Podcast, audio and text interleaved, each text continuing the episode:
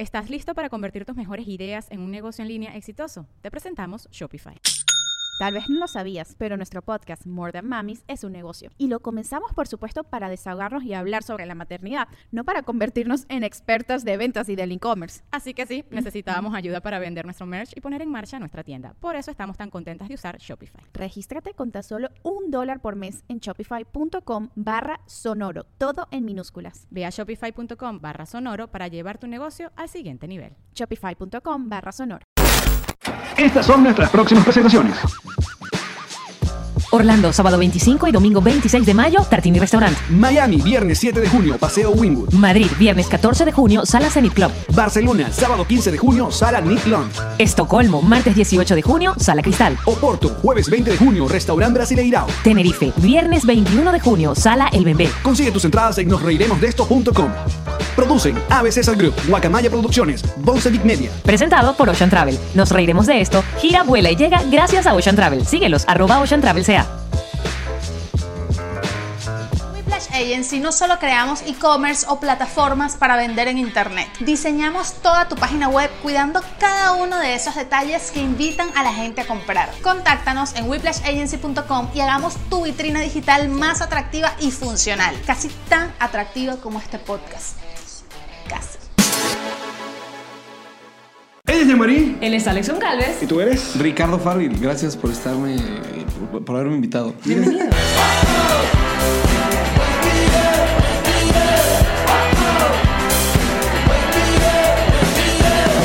Nos reiremos de esto. Presentado por Ron Diplomático. Redescubre el Ron. Descubre Diplomático. Bienvenidos a un nuevo episodio de Nos Reiremos de Esto, eh, tu podcast alcohólico de confianza. Hoy no tenemos alcohol, secos. pero tenemos a un comediante mexicano porque estuvimos, estamos en CDMX y dijimos, cuando grabemos queremos tener a un gran comediante mexicano y como Omar Chaparro no nos atendió, pues aquí está Ricardo Farrell. Muchas gracias, muchas gracias eh, por ponerme a la altura de Omar. Además, creo que estoy a, a bastantes eh, escalones todavía para poder alcanzarlo. Mira, pasamos por Chuponcito, pasamos por ah, eh, todos, Omar o sea, sí Chaparro. fui la última, la última, última, No última último, opción. pero bueno, la novena llamada. es que nos atendió porque los demás nos trancaban. Sí, nos trancaban todos. no, estamos contentos. Estamos eh, grabando en una oficina medio escondidos en Casa Comedy. Que Casa Comedy es un canal de, eh, de YouTube que crea contenido para, obviamente, de comedia. Y donde el señor Richie tiene ñam ñam extravaganza. Es correcto, un programa de tragar y platicar. Exacto. Porque aparte también aquí es eh, tu especial de... Live from Pachuca. Exacto, se fue, es de Comedy, de, de Comedy Central, no, de Casa Comedy. Es correcto, se colocó en, en Casa Comedy con el objetivo de poder eh, partirlo y dárselo eh, a la gente, pues que la gente pudiera hacer con él lo que quisiera la gana. O sea, tú dijiste a la verga. Netflix y yo voy aquí, bueno. Ajá, era más un tema de prisa y también eh, en un, en un principio era prisa y luego se volvió como, eh, Punto como una necesidad, como lo vi como un punto a favor, sacar el, el especial en varias plataformas. Porque así es como se consume la música, como por sencillos. A veces los comediantes Sí. somos muy románticos con nuestra rutina de una hora. Y oh, tengo que es un bebé. Y lo que pasa en medio y al final voy a cerrar. con- Y no quiero que me quemen el chiste y que no se enteren de y a veces te sorprenderás que la mitad de tus entradas es gente que te vio en un video de 5 minutos. Y es lo que- ya. Y esos videos no pueden vivir fuera del universo Netflix. Entonces, en ese momento dije, me conviene hacer algo como gratis para la gente. para- Pero, para y, y la, y la rutina que está montada en YouTube no, no es la que estás haciendo ahorita en, en Ciudadano Mexicano. No, yo la grabo el día que sale. Es un día muy triste para mí porque ese es el día que dejo de decir eh, esos chistes. Como en los primeros shows, yo me pregunto, ¿ya lo vieron? Y si dicen sí, digo, ah, la chingada, vámonos con nuevos chistes entonces. vámonos nuevos. con lo nuevo. Te digo, exacto. yo no he podido. Ya, ya Marí sí ha matado una rutina completa y es- estamos, estamos girando. Ella tiene una nueva, pero yo no he podido. Yo tengo uno de cinco años que, que ha ido mutando Ya, y ha sido ah, como una claro. cosa, pero creo que a final de este Pero- año sí lo vamos a. A enterrar. Él siempre dice eso, pero realmente hay, o sea, quizás el 50% cambió de tus chistes, ya no son los mismos. Sí, Eso, no hace- eso comenta Jerry Seinfeld. No te sientas mal. Eso comenta Yo, Jerry sí, Seinfeld. no, que yo hace. soy, yo soy como escuela de Seinfeld. Yo- sobre todo en esa mesa que está Chris Rock, que está Louis C.K. Es correcto, está- ahí que- es donde que- lo comenta. que Está Ricky Gervais. Que ellos son de pruebo, Giro, grabo, mato. Mato. y. Seinfeld tiene 30 años haciendo. Su material, pero evolucionándolo. Exacto. Y Seinfeld, Team Seinfeld. bueno, está- chico, está bien, con- Team con- Seinfeld, obviamente respetando. No, no, no, no, compárate, date tu nivel. Date tu nivel, bebé, por favor. La gente lo sabe. Pero desde, desde un principio sabías, querías que fuera ese, ese estilo tuyo de, ok, voy a girar, grabo, entrego y me, me voy a obligar a hacer uno nuevo. Mis ídolos hacen eso.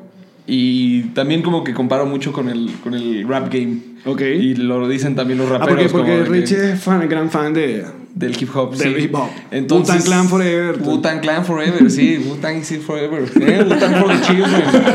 Acaban, acaban- no es broma, acaban de Nueva York de darle una calle al Wu-Tang Clan. O sea, ya hay una calle. Y que y- digo, y- Wu-Tang Clan el, Street. el, el Wu-Tang Clan, el cuento del Wu-Tang Clan es que eh, de verdad hay un, un- ellos sacaron un disco que Sí. hay un solo disco Sí, y ni que siquiera se alguien puede decir que es una copia porque no es copia, es un álbum. eso es un álbum y alguien lo compró, alguien lo tiene y lo compró. Alguien bastante peculiar lo compró, lo compró eh, Martin. eh, ¿Cómo se llamaba? Eh, se- se- Un Martin. Martin Schkellenberg, Mar- Mar- Martin, el tarado este que subió los. No, el güey que subió. Es que no sé cómo se pronuncia el apellido y no lo quiero pronunciar mal. Martin. No, espera, aquí todos lo hacemos mal. Exacto, que tranquilo, Relajado, relajado. Richie. Dame un relajado. segundo. adelante, adelante. Pero que pagó una cantidad absurda de dinero Pero por espera, es tener un disco sí. que nadie ha oído. Sí, o sea, ellos grabaron un disco Y, Martin. Martin Shkreli, me parece Ah, que se pronuncia así. estaba Entonces, ok. hicieron este disco que se llama Once Upon a Time in Halloween y eh, lo subastaron. Y lo compró él para molestar a la gente, porque ese tipo es, es un psicópata. Ahorita está en la cárcel, pero es un psicópata. Guau, ¿en serio? Ajá, ¿Está porque en la cárcel él- por qué? él, No lo inventó un medicamento que ayuda con el tratamiento del SIDA. Y El- el que- este es tipo un es- douche, es un villano. Él, se, un él villano, se, hace, se conoce a sí mismo como, como villano. Entonces dijo: Si esto es algo que quieren todos los fans del Yo Butan lo Clan, comprar. yo lo voy a comprar y no lo va a tener nadie más. Pero ahora lo usó, el FBI se lo decomisó. Entonces este, Pero sí, es está un ahí ahora villano. detenido el disco en una estación de policía. Me parece ridículo. Pero y la banda, Y- la banda que, que- Eh, Casi, casi se separan por ese disco. Se estaban peleando porque, porque no todos estaban de acuerdo. Pero mira, en- con una venta. claro, Pero al listo. final como y fíjate que lo hiciste tú con tu rutina, tú no quieres tanto el dinero que sí, pero Exacto. quieres que la gente te consuma, que la gente sepa lo que estás haciendo, que te aplaudan, porque uno tiene una gran necesidad de que te aplaudan, de, De que, que te los quieran. quieran. Claro, entonces... Sí, el maldito Gutan ya le esa parte No ya la importa. tiene. Exacto. esa parte ya la tiene lista. Entonces dicen como, "Mm, ahora qué hacemos. Dinero. Y mira, aquí estamos hablando de ellos, maldita sea. Le salió, le salió bien su estrategia. Aquí estamos hablando de ellos. Mira, yo, yo, yo al Richie lo, lo- te, te- te sigo y, y consumo tu contenido porque me creo que me identifico mucho contigo porque eres una persona que no para. O sea, yo veo que haces el Ñam Ñam, que Ñam Ñam es un programa de entrevistas donde van comiendo, donde provoca mucho comer. Y has entrevistado, la última vez, entrevistaste a Spider-Man. man. Es correcto. Entrevistaste a, Tom Holland y a... Me dieron 20 minutos exactos con Tom Y a Jack Holland. Gyllenhaal. A Jack Gyllenhaal. a Jake Gyllenhaal. Jake Jake Gyllenhaal. Gyllenhaal. Sí, sí, sí, no te preocupes. Yo también le dije Jack antes de que, antes de que llegara estaba temblando. y Dije como, ¿Ya- ya programa? ¿Ya salió? Eh, no, no, no, aún no, aún no. Bueno, no sé si para cuando esto salga. no, esto sale... pero Tranquilos. Ok, no ha salido, sí. No. No, no ha salido. Pero, mm, pues sí, es Pero eso. no has tenido ningún venezolano todavía Ñam Ñam. Mm, no, aún no. Ah, Se tiene que dar. pilas. Pero sí, tiene- porque además está, o sea, O sea, ya México- tuviste a Juanes. Es correcto. Juanes me cayó de las manos. A veces, a- gracias a Universal por aventarnos a Juanes, nos cayó de las manos. Y, sí, y- y, y tienes algún venezolano que dijeras, bueno, si tengo que hacer un programa, ¿cuál te gustaría? Me encantaría Jonah Hausman, que acabo de conocer Ah, claro. un piloto. Me parece ¿Y por qué no genial. encanta. Porque nos traían en friega. Est- Estuvimos haciendo, para quien no lo sepa, un piloto en la Ciudad de México con Jonah Hausman. Eh, y veníamos de Perú y habíamos ocho, eh, ocho otras pedas en Miami. Entonces no, no había tiempo y si había tiempo no era. No era el momento. Como que, hey, debemos hacer otra entrevista y comer más porque lo hemos estado haciendo todo el viaje. Entonces eh, quedamos que sea más divertido y si iba yo a Nueva York, que ahí la, ahí la entrevistaba. Bueno, pero hágalo. Sí. si vas a Nueva York, te voy a dar un point muy bueno. Ahí hay un lugar de, de hot dogs perro calientes venezolanos, pero muy, muy bueno, que se llama Santa Salsa. Santa Salsa. O sea, vas a tener que ser como al revés, que sea el invitado que te lleve a ti a, a- a probar algo. Ok, me parece- me Porque parece son perro, perro calientes muy venezolanos. O sea, muy estilo como si te lo comieras en Caracas, pero en Brooklyn. Y con un local muy, Explícale muy... cuál es la diferencia de un perro caliente venezolano a otro. Como el hot dog mexicano acá. Que salchicha, salsas y ya. Sí, pues lo pimpeas ahí con. eh, Bueno, no, el venezolano va más allá. Hay- mostaza. ¿Qué le ponen? ¿Qué? No, va, va de repollo, eh, va de papitas, hasta aguacate, ¿sabes? Es una cosa que cuando te lo comas, se les No, no, la cabeza. sé por dónde. Exacto. Sí. Es raro encontrar un muy buen hot dog. Qué bueno que me lo dices. Eh, cuando esté por No, allá no. lo voy a buscar. Y de Digo, hecho- en Nueva York no es tan raro, pero aquí en México al menos me ha costado trabajo encontrar un buen hot Pero dog. fíjate, en Nueva York ellos quedaron, y no les estoy haciendo la publicidad, pero ellos quedaron como el mejor hot dog que si en el 2014 Un o algo así. que hicieron, sí. No, no puede haber eso. Yo estoy en desacuerdo. Pero Rick Sánchez lo dice en un episodio de Rick and Morty, como esos restaurantes de Nueva York que dicen que tienen la mejor pizza. ¿Cuándo fue el concurso? ¿Cuándo, ¿Quién lo decidió? ¿Quiénes participaron? Ajá, ¿Quiénes participaron? ¿Quién lo decidió? ¿Qué encuesta ¿Quién es- fue esa? Hay, hay una botana aquí en México que se llama Golden Nuts que, que ahorita anuncia en su bolsa como este producto del 2010, la- este, el, el alimento del 2018, una cosa así como ¿qué? ¿Según En- quién? en-. Aparte no puede haber un alimento de un año, no puede estar y al día siguiente el premio se lo dieron un refresco. Entonces, platicaba con un Fran un amigo comediante como ¿De qué se trata el premio? Si, si eres el mejor alimento al siguiente año dejas Pues sí, de serlo, entonces ya no eres Pero el si mejor lo miras, alimento. aplica para todo, para los cepillos dentales, para que dicen el cepillo más utilizado, pero ¿qué hicieron una encuesta? ¿Cómo fue? Sí, digo, hay efectividad, pero en cuanto a comida creo que es algo personal, ¿no? Mira, pero otra de las cosas que tú haces en humor, eh, que es eh, Deportología, que es un, un blog de deportes, que combina, ¿cómo es el eslogan? Eh, Lo mejor peor, de- lo peor del deporte con lo mejor de la comedia. Pero ahí ustedes se dieron como la libertad de hacer personajes. Y llegaste a crear catchphrase y personajes. Bueno, Hermin es como que yo he visto ya compilaciones en YouTube de mejores momentos de, de, sí, la de- gente, de Hermin. la gente se identificó un poco. Creo que, creo que eh, al- eh, inconscientemente es un personaje con el que la gente se puede identificar. Pero cuando llega a pasar este tipo de cosas a un comediante que se presenta en tarima, no están los clásicos que te, te- te gritan ¡Ah, Hermin! Sí, de repente sucede. Afortunadamente el público ha ido entendiendo a, a separar, a entender cómo... Que no necesitas ser personaje para... Sí, hay públicos más maduros que otros. O callas a un heckler porque tienes un micrófono, ¿no? Lo- Claro, lo- es el líder. Sí, que Hannibal Bruce lo dice en un, en un heckler. Le dice, ¿por qué te pondrías a discutir con alguien que tiene un aparato conectado y un amplificador y tú no tienes nada? Tú estás ahí solo. tienes todas las de perder heckler. Pero sí, eh, eh, a nosotros cuando te- hacemos el programa con Chotén TV nos, nos hacían eh, personajes, yo no tanto, yo sí a mí no se me da el asunto de sacar un personaje, pero tú sí. Y cuando llegan a pegar personajes como el, el público lo que quiere es, no, dame más de esto, yo- no hagas más nada, Sí, y- quiero que hagas esto nada más. ¿no? Y me- y- No, Sí. con Chatentaba no. Me Bueno, está pasando ah, con la Dayanari, pero Ah, por ejemplo, ella es un personaje en, en Snapse con un filtro y ahora todo el mundo quiere que... que- Claro, lo que me cuesta mucho hacer la Dayanari en la vida real es que, es que no tengo el filtro para andar por la calle. Claro. Porque toda la cosa, o sea, ella habla de una forma particular, pero el filtro ayuda al chiste. Pero lo que decía un amigo eh, comediante, Alex Fernández, es que como cuando se vuelve muy divertido para la gente, deja de ser divertido para ti, por una extraña razón. Es muy raro eso. me encanta ese personaje que dices como, "Mm, ya no tanto, ya no te genera como una tanto a mí". presión.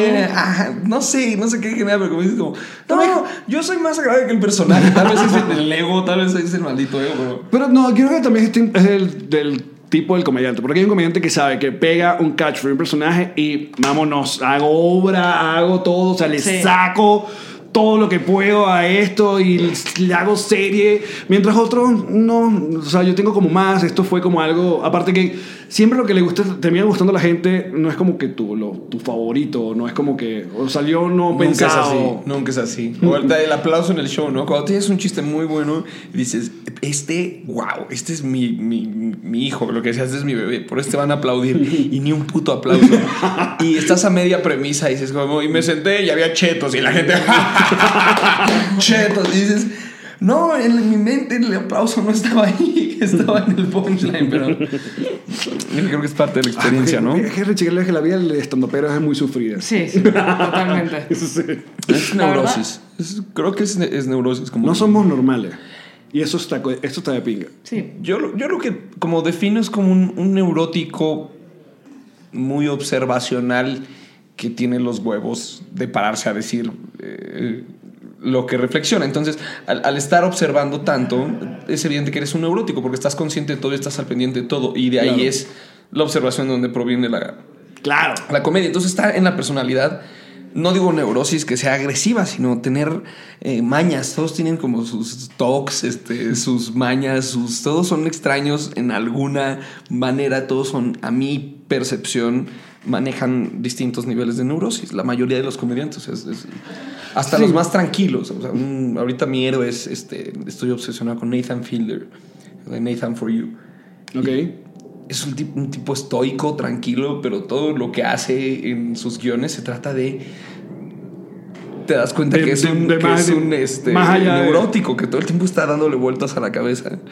Justamente ayer fui a- a- pasé por el Woco, no lo conocía, y estaban probando material, ¿no? Estuvo un montón. Ah, martes de Woco, claro. Sí.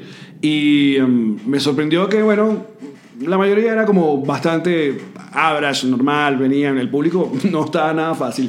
Y se montó un, un chico que se le pro- lo presentaron como Ana. Uh, sí, está de super moda. ¿Tú lo has visto? Sí, claro. Ve- Que habla, habla de esta manera, O sea, Ana. y que con usted es Ana, y bueno, tú estás esperando que va a subir una mujer y no, es un, es un niño gordito, pero todo callado, Retraído. retraído, y es puro one-liner. Puro one-liner. Pero muy bueno. Humor muy Sí, negro. No sabe, la partió. público- ok. Sí, La partió, buenísimo. Algún día bromeé con que era el aborto de Carlos Vallarta y, y como que eso es sana. El- es como un Carlos Vallarta raro, pero sí, ahorita es como de los, de los que están empezando que llaman la atención aquí.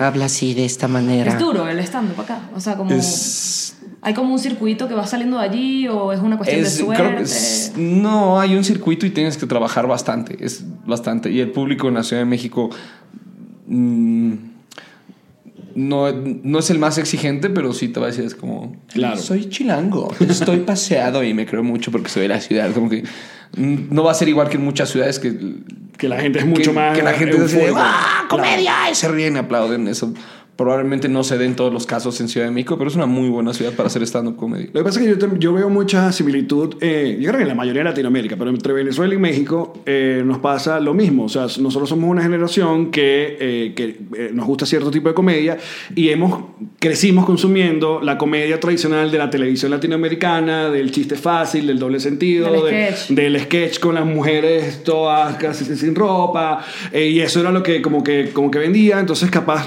lo tuyo el, para otro el público como más eh, de masa es como que no esto es como más alternativo o este es el cuando te dice eso es humor negro yo odio que digan humor negro a lo- Porque es, es como- es como racista. cuando las mamás te decían que sea rock satánico ¿sabes? el rock satánico y Si que- le ponías el disco al revés, tenía un mensaje de suicidio.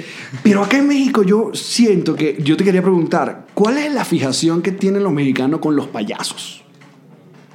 Porque está Broso, que es como un, Sí. un tipo que tiene años dando la noticia, Que vestido de payaso. un- ¿Te, te lo has visto? Sí. Y es un.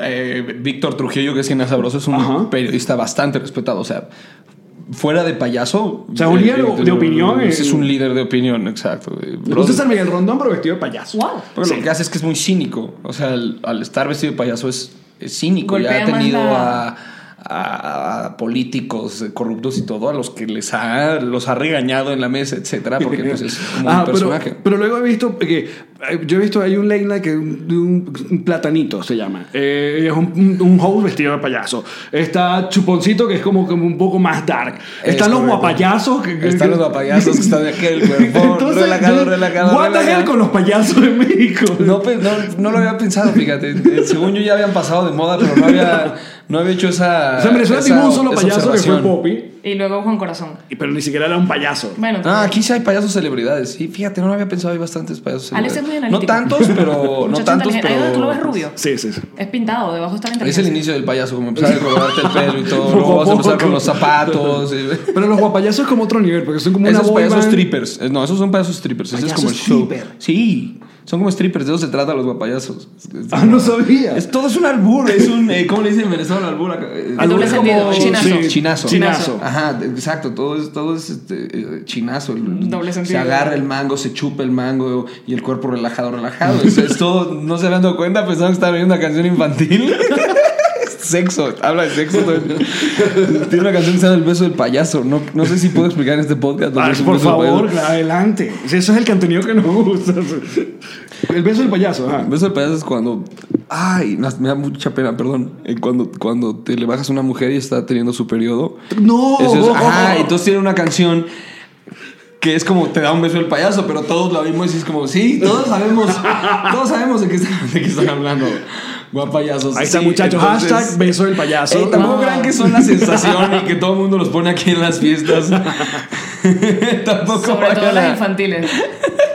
Bueno, nosotros, Para Si no Venezuela, van a pensar eso. no, en Venezuela obviamente consumimos mucho contenido mexicano, sabemos de mucho, o sea, en Venezuela hay fiesta de 15 años, matrimonio, hay mariachi, eh, hemos visto todas las novelas de Thalía, eh, toda la porquería pop que salió de acá la consumimos, desde Belinda para abajo, Cabal, todo, todo, todo, todo. Todo RBD, toda esa, Todo toda esa eso. basura. de Pero ¿sabes qué es lo único que no caló en Venezuela mexicano? Que es lo que eh, uno de tus chistes insignes, que es la música banda. Y gracias a Dios. Ni la, ni la cumbia me habían dicho, ¿verdad? Que No, la, la cumbia colombiana sí. Pero los mexicanos, la- ellos intentaron una vez en los 90 y que este es el nuevo paso, la quebradita. Tinquín, tinquín, tinquín, tinquín. Y que no, y no. La La venezolana banda no no. entraron, sí, no, bueno, aquí la banda es una maldita sensación. Un amigo hacía la analogía que es como, como el hip hop, que, que igual farolean su dinero y tienen Claro. Porque aparte es todo un tema aquí. eh, el hustle, empezar desde abajo, primo, y toda esa onda. Y no, no, tampoco me gusta la, la música banda. De hecho, Por eso esa crítica de ahí cuando, mi- cuando hay eh, premiaciones, que sí, Grammy Latino o Premio Lo Nuestro, y llega el momento de música norteña, Venezuela en Twitter y que, ay, esta cuadra, esta gente, no entiendo los tucanes del limón, no, No, sé qué tal". Tucanes de Tijuana sí. Eh, shout out a los Tucanes de Tijuana. Ey, saludos para toda Latinoamérica, los Tucanes de Tijuana. Lo que pasa yo creo que en en Venezuela se puede comparar con, con la gaita. O sea, en Venezuela, claro, porque la música norteña, como lo dice su nombre, es del norte. En la gaita es mucho del estado Zulia de Venezuela. Y sobre todo es una música que allá se escucha todo el año, pero para el resto del país nada más se escucha en Navidad. ¿Qué? ¿no? Sí, sí, sí.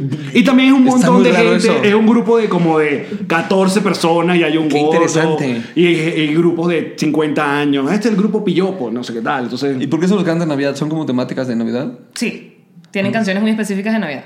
Ah. O sea, Pero es no, raro, pero en Maracaibo no, en Maracaibo se escucha todo. no, lo que pasa es que, o sea, eh, como género tienen canciones sobre cualquier tema. Ajá. Yo aquí representando a- al Al Zulia. Gracias, gracias por darme esta oportunidad maravillosa. Porque para, para enseñarles, un venezolano eh, es muy distinto a un maracucho. O sea, igual el maracucho sigue siendo venezolano, que les- los quiero mucho, pero tiene es particular. Sí, adelante. Estas son las que luego te quitan la presidencia, ¿no? Como que corren un video en un programa como, ah, no lo habías dicho, Alex. Hace tantos Porque años tenemos atrás. un video en el de que en mayo de 2000. Corran el video, por favor. Mejor. No, no, pero lo que él trata de decir es que, y que lo hemos dicho antes, es que el maracucho es como el venezolano tope. O sea, si el venezolano es jodedor, eh, grosero, el venezolano lo lleva más arriba. El maracucho, Sí, exacto. El maracucho, perdón. Si somos tocones, el maracucho te toca más. O sea, como- Ah, Si ya, ya, somos ya, ya. porque hablamos muy fuerte, el maracucho habla tres veces más exacto. fuerte. Ok, ok, ok. Pero es encantador también porque es muy autóctono de nosotros. O sea, tú ves un maracucho en cualquier parte del mundo y lo reconoces, ¿sabes? ¿Y, te- y lo va- y corres y lo abrazas? Claro. No, y se dejan. y la comida de los maracuchos Es es, deliciosa. otro. O sea, tú podrías hacer un ñam ñam, pero todo Solo de una- comida maracucha. solo de comida maracucha. Porque esa gente, eh, por ejemplo, agarró una arepa, ya has probado la arepa, ¿no? Ellos decidieron agarrar una arepa, freírla en huevo, o sea, rebozada en huevo, y luego ponerle un montón de otras cosas fritas. Y es, una delicia, pero que te comes algo de eso y bueno, tienes que estar acostado en una hamaca como por siete días tratando de, de- de digestión. Sí, el maracucho, no sé. Acá en México, ¿quién es el más flamboyant de, de, de- de las regiones? Puede ser el regiomontano o más el de la playa. Como refiriéndose a qué, como el más. Sí, exacto, el- como el más extrovertido. Sí, el norteño en general, como que es muy orgulloso de sí mismo. Ey, sin, si alguien de México está viendo esto, sin ningún tema con la ¿Cuánto gente de? Monterrey.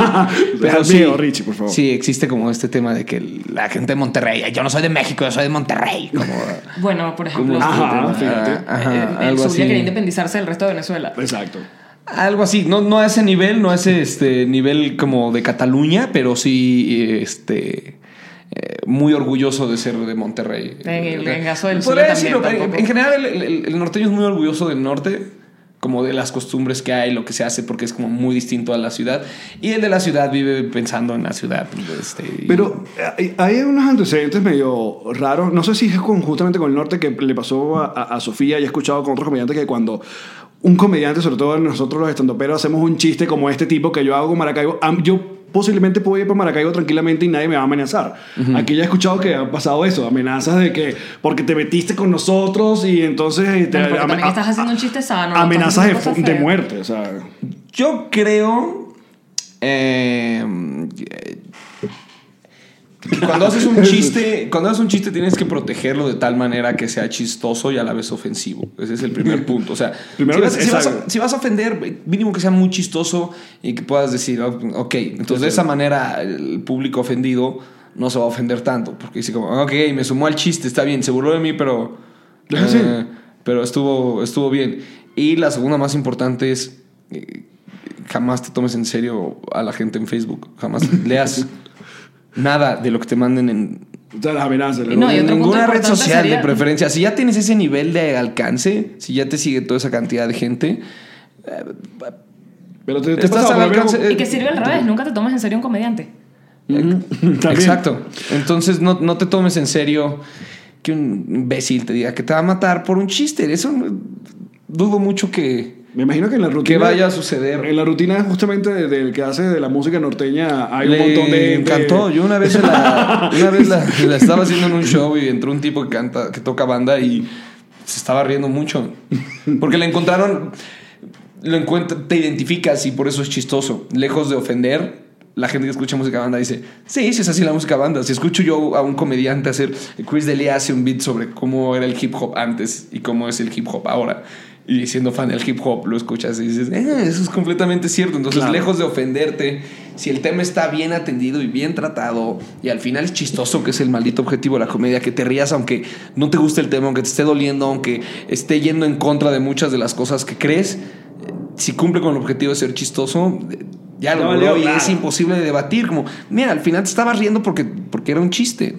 Entonces ahí es cuando se vuelve como indebatible el... ¿Qué pasa también con el asunto cuando los mismos estandoperos nos ponemos a, a ver otro tipo de comedia o Ay, estos influencers que hacen comedias en, en Instagram que se ponen, entonces tú dices, no, pero eso no es humor, pero entonces luego vas y ves que tienen un auditorio lleno y la gente se está riendo, tú no puedes debatir eso. O sea, tú dices, ahí hay gente riéndose con este tipo, o sea, ya, that's it, ¿no?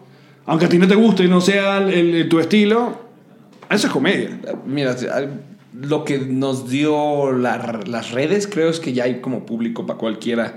O sea, ya hay, perdón, ya hay un show para cualquier tipo de público. La gente ya puede. Antes tenía. Estaba, antes, ajá, antes el ídolo pop era uno. Antes eran, eran unos Beatles y ya. Antes había un Michael Jackson y ya. Antes había un- unos Basket Boys y un NSYNC. ¿no? Empezaba a ver como a ver variaciones. Con la globalización y con el internet tienes a todas las versiones de Madonna que quieras. Puedes tener a Madonna eh, latina con Cardi B, a Madonna asiática. O sea, puedes tener como de cualquier artista la versión gay, la versión emo, la versión este, con sobrepeso para que te... O sea, ya existe todo. Ya existe un cantante de trap este, gordo. Entonces tú te vas a identificar con sus rimas. Entonces ya existe como... El- el pastel se pudo dividir de tal manera que no sea un artista, sino ya con lo que tú te identifiques. Claro. Hay cosas que probablemente no entiendas, como el grupo este eh, coreano BTS, ¿lo Ah, sí. BTS. Mm, No lo entiendo, pero entiendo que una sección de, De la, la- población es un fenómeno. es y- un fenómeno para ellos y les representa algo muy importante que jamás a mí me va a representar algo.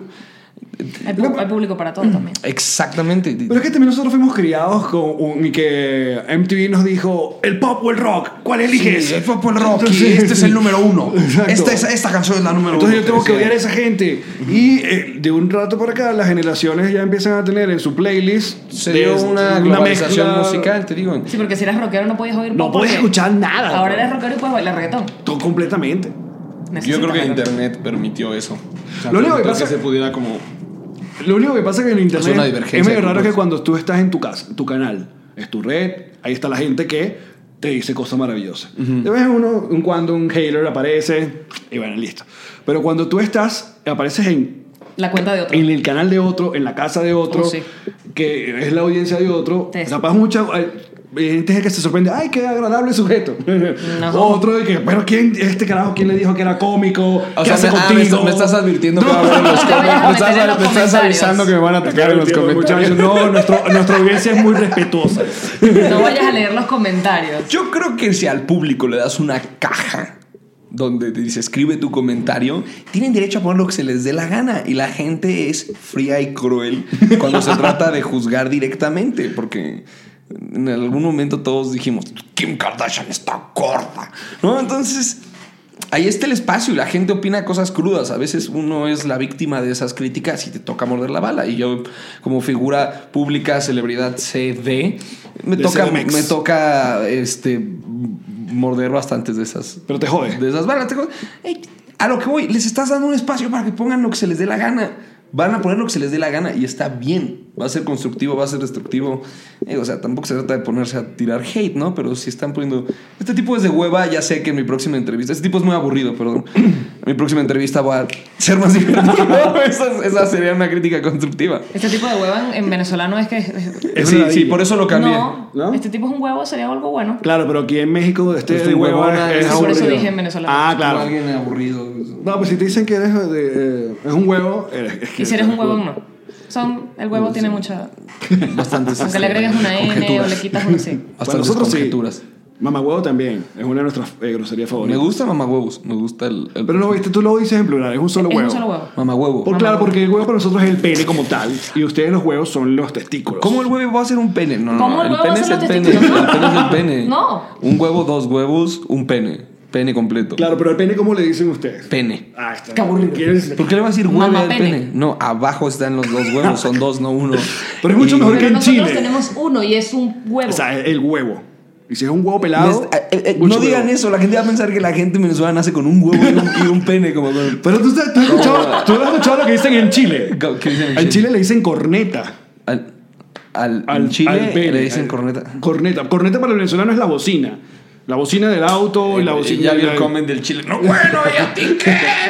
Maldito país. ah". Sí, sé, sé del pique Chile-Venezuela, ¿no? Es un, No, no. no, para nada. No, es todo, todo es que bien. es muy divertido.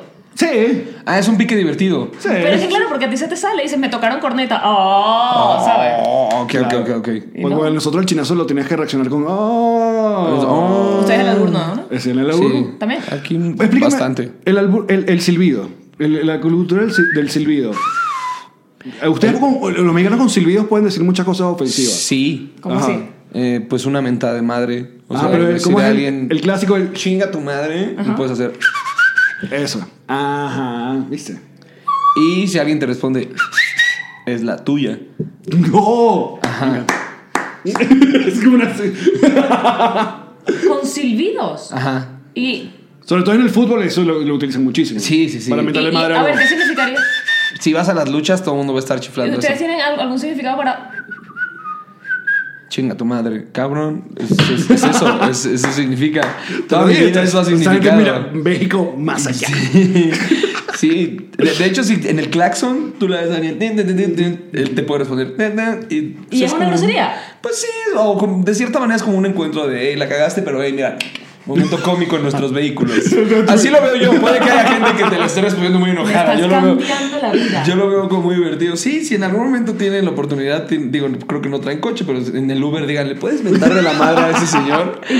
Eh, mira, tal vez se quiera animar, le dices, este. Oye, eso es lo que- Yo soy de Venezuela y me contaron esto. Puedes Claro. hacerle ti, ti, ti, a él nomás para ver qué hace. Porque fíjate, eh, ahorita que estamos de gira, estamos visitando varios países latinoamericanos, eh, ya vamos como, como conociendo la reacción al insulto, ¿no? Entonces ya sabemos cómo insulta el chileno, porque el venezolano creemos que somos, cuando queremos insultar, somos muy groseros primero. Ah, Siempre estamos diciendo groserías. Verga, marico, ¿qué pasó? Pero no lo decimos en modo, cuando estamos hablando con un Ni pana. siquiera nos damos cuenta. Exacto. Sí, sí, como que sale. Parte saludos, ¿qué pasó, huevo? Y- Sí, sí. Ah, por cierto, también el, el sí puede ser chiflido. Si yo te digo, es sí. ¿Y no? ya va, no entendí. ¿Sí? ¿No? Lo que entendí fue un cambio de cejas, pero el silbido suena igual. Tal vez Eh, no. no. Ahí sí No, el sí sí no son iguales. es- es Ah, sí. entonces el mexicano a la hora de, de putear también tiene, eh, tiene un- su, arte, o sea, hay ciertas palabras que para, para el venezolano, por ejemplo, ustedes cuando dicen te va, te va a dar la madre, la madre para ustedes es como muy, muy fuerte y para nosotros como que, no. No. Sí, pero el otro día eh, alguien estaba platicando con, con alguien de Venezuela y se conflictó mucho porque le expliqué que era muy común aquí decir a alguien chinga a tu madre. Chinga a tu y se madre. hizo como muy fuerte, como vas y chingas a tu madre. Aquí la verga también es muy fuerte. Oh, Sí, aquí usar esa palabra es muy fuerte. Mira, ni siquiera la dijo, esa palabra. Dila. Ah, verga. Eh. Pero, no, no está, eh, pero es como un mayor Para el venezolano- tema. O sea, hay Bueno, para el venezolano la verga funciona para el pene, pero también es cualquier verga. O sea, Sí, cualquier, esto es una verga para Exacto. un venezolano, Eso, ¿no? exactamente. Digo, qué rara verga porque tiene tres puntas. ¿O qué verga pero te- al final qué- Pero es... es que no es como un objeto, no percibimos que cuando hablamos específicamente de verga es un pene. Me encanta que el pene es un huevo y la verga es cualquier Es cosa. ¿eh? El pene, el pene siempre, siempre va a dar. Es cualquier cosa. Pero llegamos a la conclusión de que el del latinoamericano que más, más pasión le pone a la hora de putear es el argentino. O sea, Ah, lo de insultar. Sí, es muy poético. No, y es una- Es Elaborado. muy poético, Elaborado, muy elaborado. largo. Hijo de las recientas mil condones usados, de las 200 mil putas que. Así, ¿no? Como que Una elaboran de- demasiado. de- sí, hacen... como una historia, como Sí, un cuento, hacen una anécdota. Meten gente que tú no conoces, la hermana de la Lora me, y tú me voy a cagar en tu hielera para que lo sirvas en tu leche y me pueda yo cagar en tu leche cada mañana. Como que los elaboran demasiado. Y tú quedas así como que. Yo, ¿qué hago? Entonces que me tomo la leche, no, ya lo, ya lo entendí, me tomo la. Sí, Pero aquí solo es como. genialidad un- que nada más escucharlo uno se queda como... Sí, como es muy, es muy poético, es muy poético. Y aquí es más como nada más el tiro rápido, ¿no? Sí. Sí. Vas y chingas a tu madre. Te vas a la verga. Mira, te- eh, disfrutas mucho el, el asunto de del programa de, de conversa, ¿no? Del ñañam y el piloto que está viendo. se, se podrá ver en mi cuerpo. Vean el episodio 1 y vean el actual. Es este, impresionante la cantidad de aumento de peso. Eso te digo porque a la hora de, de actuar te, te han dicho algo para hacer un, qué sé yo, algún sitcom, serie, cosa o no. ¿Qué? ¿Qué me han dicho qué? Para hacer como eso, como un sitcom, que, que, que actúes. Ah, que se me han invitado a eso. Sí. No, solo hice una película, pero fuera de eso, sitcom no. No, no hay nada por ahora planeado. Que la película la pueden ver en Lo- X Video. eh, Elevadores Calientes 2 se llama. ¿Cómo está el porno mexicano? Ahí hay, hay un... Es, il- es ilegal en México, entonces eh, hay O sea, una no- hay una industria como tal. No hay una industria, hay una página que se llama Sexmex que hace porno muchacho. de muy baja calidad. Espera, ¿es ilegal consumirlo también? No. Nah, bueno, pues si fuera ilegal estaríamos todos en la cárcel. Por eso pregunto. No, yo Estaría que- yo con cadena perpetua. Es ilegal hacerlo. Claro. Es ilegal hacer porno, es correcto. No como en España, que si en España hay una, Hay una una industria, industria, claro. porno y en Estados Unidos También, obviamente. claro. En Estados Unidos es una super industria. No, aquí, aquí no. Entonces hay una página que se llama Sexmex que no entiendo bien dónde lo graben, pero todo es como medio turbio. como raro. pero a la vez no es turbio porque cuando hay como de estos exposexos, como festivales como de... ¿Ah? Ubica, ¿no? Que hay como hacen Sí, sí, happenings sí, en Venezuela también hacen eso. O hacían. de sexo. ¿Qué más? ¿Qué más les quitaste? ¿Qué otra diversión quitaste, hijo de la ch... Todas. Ya sé. ¿Cómo te ha afectado a ti la rutina, el asunto político? Porque aquí sea como que se subió el volumen con el, el- el político o de ver- lo mantiene siempre como a un, a un lado. Porque nosotros, como verás, nos mordió. Sí, claro, es, es parejo. Pueden como hablar parejo del... Sí, sí, sí. Podemos en cualquier momento lanzar un, un- un trancazo a la dictadura y seguir. Sí, Y seguir hablando del matrimonio. Aquí con el presidente anterior estaba muy divertido, era un enemigo común. Todos se juntaban a hablar mal del presidente. Y con este no, ¿no? El de ahorita es como mitad y mitad. Entonces, si dices algo del bar, un público muy contento y un público muy enojado. Y luego se van a empezar a pelear entre ellos y vas a decir, no, es comedia, no, no se, se trata de reírse, no de seguirse peleando. Está bien, váyanse a pelear. Pero, bien". pero AMLO está dando mucho para la comedia. Eh, siempre ha dado, desde los putos 12 años que lleva haciendo campaña, el hijo de la chingada nos ha dado comedia y momentos para no elegirlo como presidente. Pero esa es mi opinión. ¿Pero te gusta la comedia política o, o no tanto? Como te decía, viene de, de un enojo, de una reflexión que me da risa. Entonces, cualquier cosa que me enoje o encuentre peculiar, la voy a meter a mi comedia. Y el presidente anterior me hacía enojar mucho, entonces escribía cosas de él. Y Andrés Manuel, cuando entró a cargo, hizo varias cosas como observacionales simpáticas, como de señalar. E hice un beat de él que está en internet. Sí. A lo que voy es que si me vuelve a hacer enojar o si vuelve a hacer alguna idiotez que me llame la atención, mi pluma va a estar ahí, pero no estoy como Claro. Esperando. esperando con la pluma política eh, para no es tu poder generar humor, un claro. cambio a través de mi pluma. Eh, mi tipo de humor es lo que sea que me dé risa y lo que sea que quiera atacar. Lo que pasa es que también cuando inviertes en escribir un chiste en un asunto político, tiene como un tiempo ya de caducidad muy rápido. O sea, Exacto, ese es otro tema. Si pasa de, de moda. claro. Por algo- eso subí el chiste así solo, no lo dejé como un especial, porque era un tema acá de entrada a la presidencia. Entonces dije, o lo subo ahorita Suéltalo, o, ya no lo suelto. Claro. Pero, Este, eh, es como- eh, bueno, Latinoamérica como que también tenemos como el sufrimiento eterno de, de eso de que van cambiando y no nos gusta y el, los- el- el izquierda izquierda y tal entonces eh, bueno, ahorita nosotros los venezolanos como verás los que estamos los que están acá en México están muy preocupados porque somos como la somos como la, la policía del, del comunismo. Estamos Sí, como de- cuidado Sí, me han ¡No! contado de, de, no somos Cuba, no somos Cuba. Y, ¡ah! y ahora estás como, no somos Venezuela, no escúchenos somos- Eh, escúchenos. estamos tratando de es que los cubanos también lo advertían, pero eran menos. Los venezolanos somos y no había más. redes sociales Somos- esa son- y estamos bastantes. regados por el mundo. o Sí, sea, recuerdo había varios en campaña que ya viven aquí que, que Sí, que también es como, quizás te pueda molestar porque digas, pero es mi país, ¿sabes? Déjame que yo lo elija o lo Creo vea que o está lo- bien, ¿no? Creo que está completamente bien que haya alguien intentando eh, advertirte sobre los peligros eh, de una figura dominante eh, similar a la que se presentó en alguna ocasión en su similar, país, ¿eh? muy similar, que Claro. comparte muchas similitudes con Fujimori también, lo cual es bastante chistoso. Si tú describes a eh, Nicolás Maduro, a Fujimori, a Andrés Manuel López Obrador, a Chávez, tienen eh, a Trump, maldita sea, son figuras autoritarias, tienen muchísimas cosas en, en común Sí. en cuanto a El populismo, temperamento, populismo. el vocabulario que eh.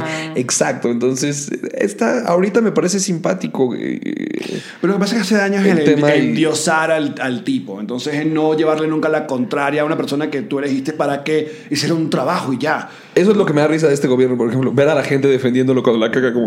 El otro la, la cagaba y todos lo atacábamos. Por ejemplo, el otro no hablaba inglés y todo el pueblo lo atacaba. Como este idiota no habla inglés, es un Exacto. imbécil porque no habla inglés. Y- Nuestro y- presidente no habla inglés y este entró diciendo, yo no hablo inglés porque que se jodan los gringos y todos. Sí, exacto. Y para lo que sepan, yo tampoco hablo inglés. Estos seis años estuve mintiendo. Entonces, como que se puso de moda. No se puso moda. La gente es muy divertido ver cómo Sí, a veces defiende lo pasiones. indefendible, pero Mira, eh, al final es una que- diferencia política. Pero me estoy poniendo muy político. Si alguien en México ve esto, tampoco piense que estoy obsesionado con el tema político. Me da risa el señor y no, no le creo a ninguno. Es, es parejo mi odio a todos los putos políticos. Entró este imbécil en turno, pues de este imbécil voy a hablar. Esperemos que la palabra clave sea turno. Eh, sí, ojalá sea, ojalá sea turno. Muy bien. Creo que- Ano- Anoten ahí. Turno. turno. Sí. No, no reelección. Mira, ¿piensas ir a Estados Unidos? ¿Perdón? A los Miamis a presentarte. Eh, espero, espero presentarme pronto en Estados Unidos. Es un poco ¿Tienes cara. no? Es un poco cara la visa eh, para trabajar en Estados Unidos. y creo que tengo que hacer más cosas para atraer un público eh, en esta, en, en el gringo, pues, o sea, que, que vaya a los. Pero bueno, tú tienes la, la- la- la colonia mexicana es bastante fuerte, obviamente. Pero creo que no he llegado a ese punto donde pueda llegar yo y decir ¡Miami! Y no aplaudan más de 20 personas, de las cuales te 5 no sean no tíos con los que viajé como para, para, para rellenar el público. Pero ¿cuáles países has visitado? Estado bueno Guatemala porque es muy cercano a usted. Sí, ¿no? ahora Guatemala y El Salvador, que son culturas muy, muy similares porque están muy pegadas a México, y ahora estaré visitando eh, Colombia. Mm, no sé, a ver qué más pasa. Estados Unidos el próximo año. Pero yo. sí, obviamente con, con la- el, el internet y, y los programas, me- me- ya, ya tiene un montón de gente que te escribe de, de Argentina y te veo y ya saben, conocen. Voy como por pasos, prefiero ir como a la segura. Como, o sea, prefiero sacar un especial más en YouTube, eh, un poquito más. eh, eh, que esté pensado menos nacional, menos México y más latino y de esa manera expandir el mercado. Ese es mi plan, pero como dicen, este, cuéntale tus planes. ¿Quieres hacer reír a Dios? Cuéntale tus, ¿Cuánto tus te queda planes. Ciudadano Mexicano? Eh, Ciudadano Mexicano se graba el 17 de agosto en el Plaza Condesa. Van- voy a hacer dos shows, eh, uno en la tarde y uno en la noche, la misma grabación. Porque es lo que hacen los gringos. Porque Los gringos luego, luego graban hasta cuatro. Y, Bueno, nosotros eh, hicimos esa gracia en Argentina, pero grabamos, y teníamos cuatro presentaciones y grabamos un solo día y obviamente ese fue el, el, el día que no nos gustó a nosotros. Eh, Sí, el chiste es, bueno, es que los gringos tienen más presupuesto, pero Chappelle, ¿no has visto como dicen los shows? Oh, thank you, it's been a great week. Y, ah, ok, llevas una semana grabando esto. Eh, la idea es eh, grabarlo en el Plaza Condesa y sacarlo para todas las plataformas a principios de año. Yo creo que así tal cual, primero de enero, eh, dejar que fluya, pasearlo, este, pasear el siguiente tour y el siguiente yo creo que sí meterlo a Netflix. Bueno, Nada pues- más por, por hacerle la... El señor Ricardo Forri acá en Nos Reiremos de Esto. Gracias, bro. por la Ah, ya acabó, estaba yo muy a gusto, mira, me estaba yo acomodando Ya apenas. acomodado, Vamos a comenzar. Sí, ya. ya estaba yo así de, sí, ¿qué más me cuenta? Hay que hablar político otro rato. Eso que no tenemos alcohol. No, número no, para terminar. Lo más, aparte de Joanna Hausman, ¿qué es lo más venezolano que conoces? Eh, Dime, dime. la- el tequeño.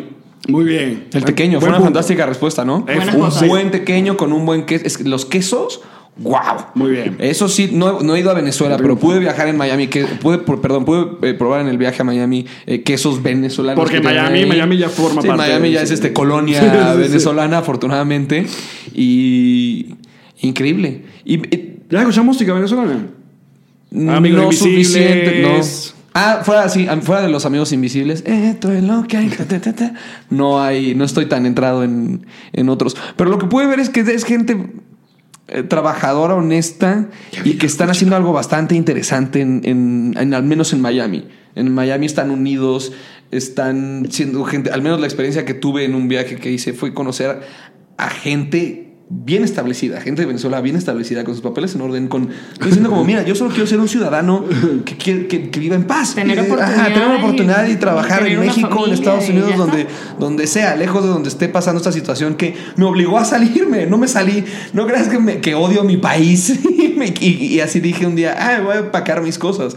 No, obviamente es una situación que te llevó a eso. Y poderte establecer de esa manera, creo que se requieren huevos y es algo que lo respeto bastante. Y cuando digo huevos me refiero a...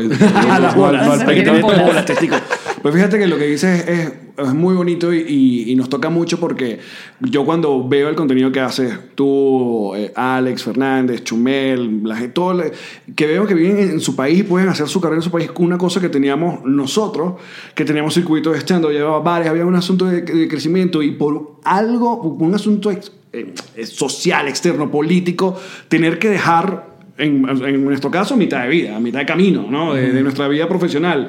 Y buscar otro lado donde nos dejaras eso que tú dices, ser normal, o sea, estar normal, déjame se- hacer mi contenido normal, porque mira, un youtuber en Venezuela, primero un youtuber en Venezuela, cualquier chico que quiera ser youtuber no cobra, porque los views en Venezuela no valen. No valen. No valen. El segundo, el acceso al internet, y no te voy a deprimir más. No, pero entiendo todo eso, sí, está bastante limitado. Es, es- es un, es un caso y por eso. Por eso es tan bonito ver a gente tan bien establecida fuera de la, de la situación que estamos haciendo actualmente. Y es obvio, y, y- y están en el ojo del mundo. No creo que tarde mucho en cambiar esa situación. Eso es mi percepción y así Qué espero bello. que Ojalá. suceda. Porque ahí está el mundo al pendiente de que eso suceda. Y me cuesta entender cómo hay gente que tiene que hablar de su país como si ya no perteneciera a él, como, como algo aparte, como te hablan como, como, como de un lugar ahí, de, de- como, ¿qué tal la fiesta? Uh, recuerdo cuando iba de fiesta. y, ¿Cómo puedes hablar así de tu país? No, no, eso no se vale, eso no es justo. Eso no, es justo. Es un duelo. Es un duelo, porque la mayoría de las la frases que nos repetimos mucho, lo que ya tenemos rato fuera de, de Venezuela, es que cuando extraños, empezamos a hablar, tú dices, eh, estamos extrañando un país que ya no existe. O sea, si yo vuelvo hoy a Caracas, la mayoría de mis amigos ya no están en Caracas porque están aquí en México, o están en, en- en Buenos Aires, o están en Miami. Entonces ya esa, lo que tú tenías de, yo juego fútbol los lunes y el martes iba probando material a la, a la quinta, Claro, ya no una cerveza con los amigos. ya no existe. ya- Entonces, como hay otro país que, que, que sigue echando para adelante y, y va, pero es, una situación muy rara. Agradecemos allá a la persona que está acá representando a la comunidad mexicana, a todos los mexicanos que le han abierto la puerta. Mucho Sí. talento venezolano, no solamente en productores, músicos, o sea, hay un montón de gente aquí que, que es valiosa en Venezuela que está trabajando acá hace rato. Pues es gente talentosa. Mira, podemos ver algo eh, valioso de esto, algo positivo de esta situación tan amarga. Es Pues que sí. ahora hay venezolanos esparcidos por todo el Somos mundo. los nuevos chinos. Creando arte y llevando la cultura a otros países. Mira, gracias a eso estamos aquí. Yeah. Brother, un placer. El placer verdad. es mío. Muchísimas gracias. Muchas, muchas gracias. Síganlo. eh, ah, ¿Es Ricardo Ofario o Richo? Richo Farrell, Richo ahí en todos lados. Ahí búsquenlo y si no me encuentran, no pasa nada. No pasa Y nada. aprovechen de ver de Portología antes que se acabe. Sí, ya está en sus últimos episodios. Episodio. ya se está acabando. Muchachos, nos vemos nosotros en la próxima oportunidad acá en tu podcast Alcohólico de Confianza. Gracias. Chau.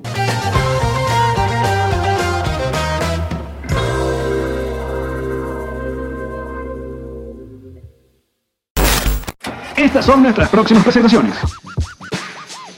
Orlando, sábado 25 y domingo 26 de mayo, Tartini Restaurant. Miami, viernes 7 de junio, Paseo Wingwood. Madrid, viernes 14 de junio, Sala Zenit Club. Barcelona, sábado 15 de junio, Sala Nick Lunch. Estocolmo, martes 18 de junio, Sala Cristal. Oporto, jueves 20 de junio, Restaurant Brasileirao. Tenerife, viernes 21 de junio, Sala El Bembé. Consigue tus entradas en nosreiremosdeesto.com. Producen ABC Group, Guacamaya Producciones, Boncevic Media. Presentado por Ocean Travel. Nos reiremos de esto. Gira, vuela y llega gracias a Ocean Travel. Síguelos, arroba Ocean Travel sea. Estas son nuestras próximas presentaciones. Orlando, sábado 25 y domingo 26 de mayo, Tartini Restaurant. Miami, viernes 7 de junio, Paseo Wingwood. Madrid, viernes 14 de junio, Sala Zenit Club. Barcelona, sábado 15 de junio, Sala Nick Lunch. Estocolmo, martes 18 de junio, Sala Cristal. Oporto, jueves 20 de junio, Restaurant Brasileirao. Tenerife, viernes 21 de junio, Sala El Bembé. Consigue tus entradas en nosreiremosdeesto.com. Producen ABC Cesar Group, Guacamaya Producciones, Boncevic Media. Presentado por Ocean Travel. Nos reiremos de esto. Gira, vuela y llega gracias a Ocean Travel. Síguelos, arroba Ocean Travel sea. It is Ryan here, and I have a question for you. What do you do when you win? Like, are you a fist pumper? A woohooer, a hand clapper, a high fiver. I kind of like the high five, but if you want to hone in on those winning moves, check out Chumba Casino. At chumbacasino.com, choose from hundreds of social casino style games for your chance to redeem serious cash prizes. There are new game releases weekly, plus free daily bonuses. So don't wait. Start having the most fun ever at chumbacasino.com. No purchase necessary. VGW Group. Void were prohibited by law. See terms and conditions. 18 plus. ¿Estás listo para convertir tus mejores ideas en un negocio en línea exitoso? Te presentamos Shopify. Tal vez no lo sabías, pero nuestro podcast More Than Mamis es un negocio y lo empezamos por supuesto para desahogarnos y hablar sobre la maternidad, no para convertirnos en expertas de ventas y del e-commerce. Así que sí, necesitábamos ayuda para vender nuestro merch y poner en marcha nuestra tienda. ¿Y cómo suena con Shopify? Llegó otra venta. Shopify es la plataforma de comercio que está revolucionando millones de negocios en todo el mundo. Ya seas un emprendedor desde tu casa o desde donde sea, Shopify es la única herramienta que necesitas para iniciar, administrar y hacer crecer tu negocio sin dificultades. Con Shopify puedo gestionar pedidos, envíos y pagos desde cualquier lugar, brindándote toda la información y estadísticas de tus ventas al detalle. Regístrate para un periodo de prueba con tan solo un dólar al mes en shopify.com barra sonoro, todo en Ve a shopify.com barra sonoro para llevar tu negocio al siguiente nivel. Shopify.com barra sonoro.